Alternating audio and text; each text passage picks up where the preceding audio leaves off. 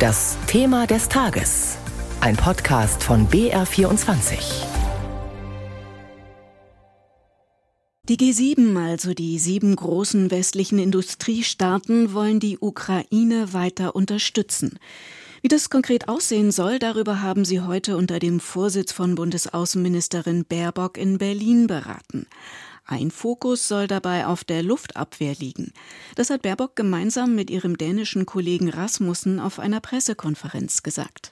Ein Herzstück unserer Hilfe zum Leben ist die Flugabwehr.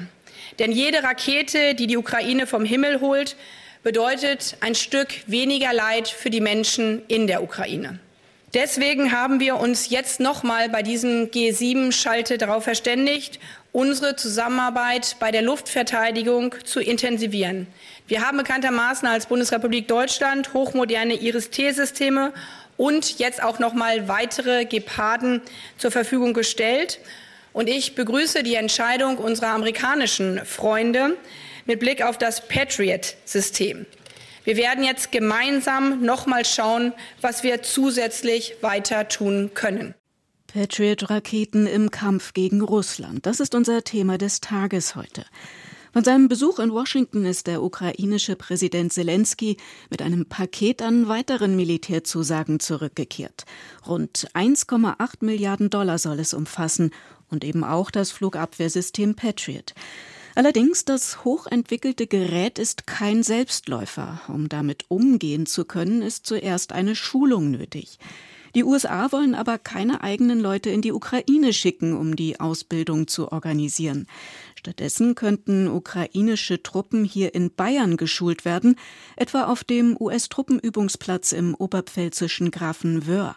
Einzelheiten von Kilian Neuwert.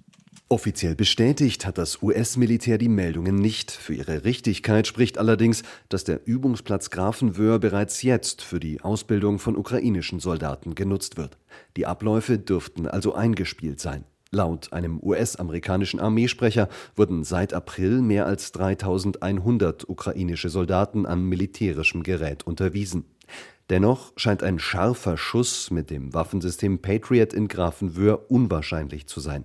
NATO-Truppen nutzen dafür in Europa nur einen einzigen Übungsplatz, der liegt auf der griechischen Insel Kreta.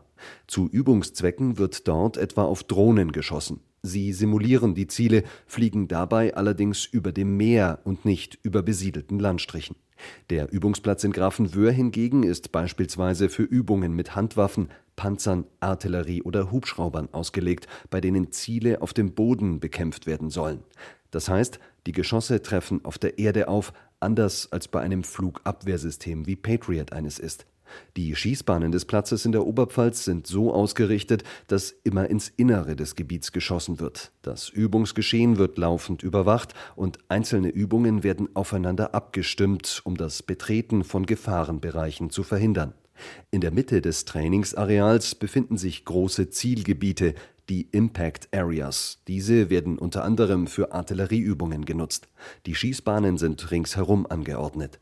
Nach Einschätzung des deutschen Generals im Ruhestand und früheren NATO-Kommandeurs Hans-Lothar Domröse ist ein scharfer Schuss für die Patriot-Ausbildung aber nicht entscheidend. Dem BR sagte er, auch Simulationen könnten ausreichen. Insbesondere die Amerikaner hätten es stets verstanden, ihre Ausbildungen mit viel Geld und Kreativität sehr schnell an Lageveränderungen anzupassen. Es wäre also naheliegend, dass ukrainische Soldaten auf dem Truppenübungsplatz in Grafenwöhr ausgebildet werden. Wie das aussehen könnte, darüber hat meine Kollegin Tanja Sluka vor einer Stunde mit unserem BR-Verteidigungsexperten Stefan Lina gesprochen. Sie hat ihn gefragt, wie so ein Patriot-System überhaupt aufgebaut ist. Nun, es ist eine komplexe Anlage, denn so ein Patriot-System besteht aus vielen Komponenten. Da ist zum einen das sogenannte Multifunktionsradar. Dann gibt's Antennen, die zum Beispiel die Startgeräte, also das sind die Lastwagen, in Deutschland sind das Lastwagen, wo die Container drauf montiert sind, in die, aus denen die Raketen abgeschossen werden. Und dann gibt's noch Feuerleitstände. Das muss alles vernetzt ähm, fungieren. Das ist eine komplexe Technik. Und das lernt man nicht von heute auf morgen. Aber die Ukraine wird natürlich nur Soldaten schicken, die schon Erfahrung mit Flugabwehrsystemen haben. Die Bundeswehr sagt, sechs Monate bis ein Jahr brauchen Soldaten, um das zu erlernen. Aber die Ukraine hat bis jetzt in der Vergangenheit ja auch beim Training zum Beispiel mit den Panzerhaubitzen doch immer wieder überrascht, wie schnell die Soldaten das gelernt haben. Du warst im Frühjahr ja selbst dabei, als die Patriots getestet wurden. Wie genau funktioniert das und wie kompliziert ist das tatsächlich? Ja, also es gibt zum einen dieses Multifunktionsradar. Ohne ein solches Radar funktioniert kein Luftabwehrsystem. Und dieses Radar kann Dutzende Kilometer, also wie viel genau das ist, das militärisches Geheimnis, überwachen. 50, vielleicht 100 Kilometer kann bis zu 100 Flugobjekte gleichzeitig äh, überwachen. Also sehen, ist das Freund, Feind? Ist das vielleicht eine Rakete, die kommt? Ist das eine Drohne? Und dann werden diese Daten weitergegeben in den Feuerleitstand. Dort sehen die beiden Soldaten, das sind in der Regel ein Feldwebel und ein Offizier auf Bildschirmen, was sich da tut. Das ist sehr beeindruckend, auch wenn ich nicht genau sagen darf, was ich da alles gesehen habe. Und die entscheiden dann, schießen wir eine Patriot-Rakete ab. Und das muss innerhalb von Sekunden passieren, also in weniger als einer Minute, denn so eine Rakete fliegt sehr schnell an. Und dann äh, geht der Befehl raus, elektronisch an eine von diesen ähm, Startgerätstationen und die feuert dann die Rakete ab. Wegen der großen Nachfrage wollen der US-Hersteller Raytheon und der Schrobenhausener Rüstungskonzern MBDA erstmals gemeinsam Patriots in Deutschland herstellen. Dafür gibt es ja schon ein Joint Venture. Wie weit ist dieses Projekt? Ja, bis jetzt ist es so, die Raketen kommen von Raytheon aus den USA nach Schrobenhausen und werden dann für den deutschen Bedarf ähm, umgerüstet und entmontiert, wenn man so will. Das will man jetzt ändern. Äh, die USA wollen erstmals zulassen, dass solche Geräte komplett außerhalb der USA gebaut werden, eben in Schrobenhausen. Bis jetzt ist es aber nur ein Vorschlag der Unternehmen. Also das muss jetzt natürlich politisch noch abgesegnet werden. Und dann ist die Frage, wie schnell das geht. Bei Militärprojekten, je nach Dringlichkeit, kann das relativ schnell gehen, aber es kann natürlich auch eine Frage von Jahren sein.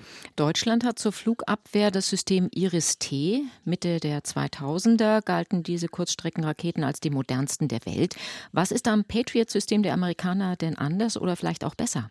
Das sind unterschiedliche Systeme. Also Iris-T, da ist man eher im Nah- bis Mittelbereich, nennt man das. Also äh, eine Reichweite von vielleicht 15, 20, 30 Kilometern. Bei Patriot geht die Reichweite je nach äh, Version der Rakete auch bis zu 100 Kilometern. Also man deckt da unterschiedliche Flughöhen und Reichweiten ab und ähm, eine gute Luftabwehr besteht darin, dass man im Prinzip alles abdecken kann. Also mit dem Gepard-Panzer zum Beispiel eine anfliegende kleine Drohne, für die so eine Patriot-Rakete viel zu teuer wäre. Dann da kostet eine Rakete Millionen.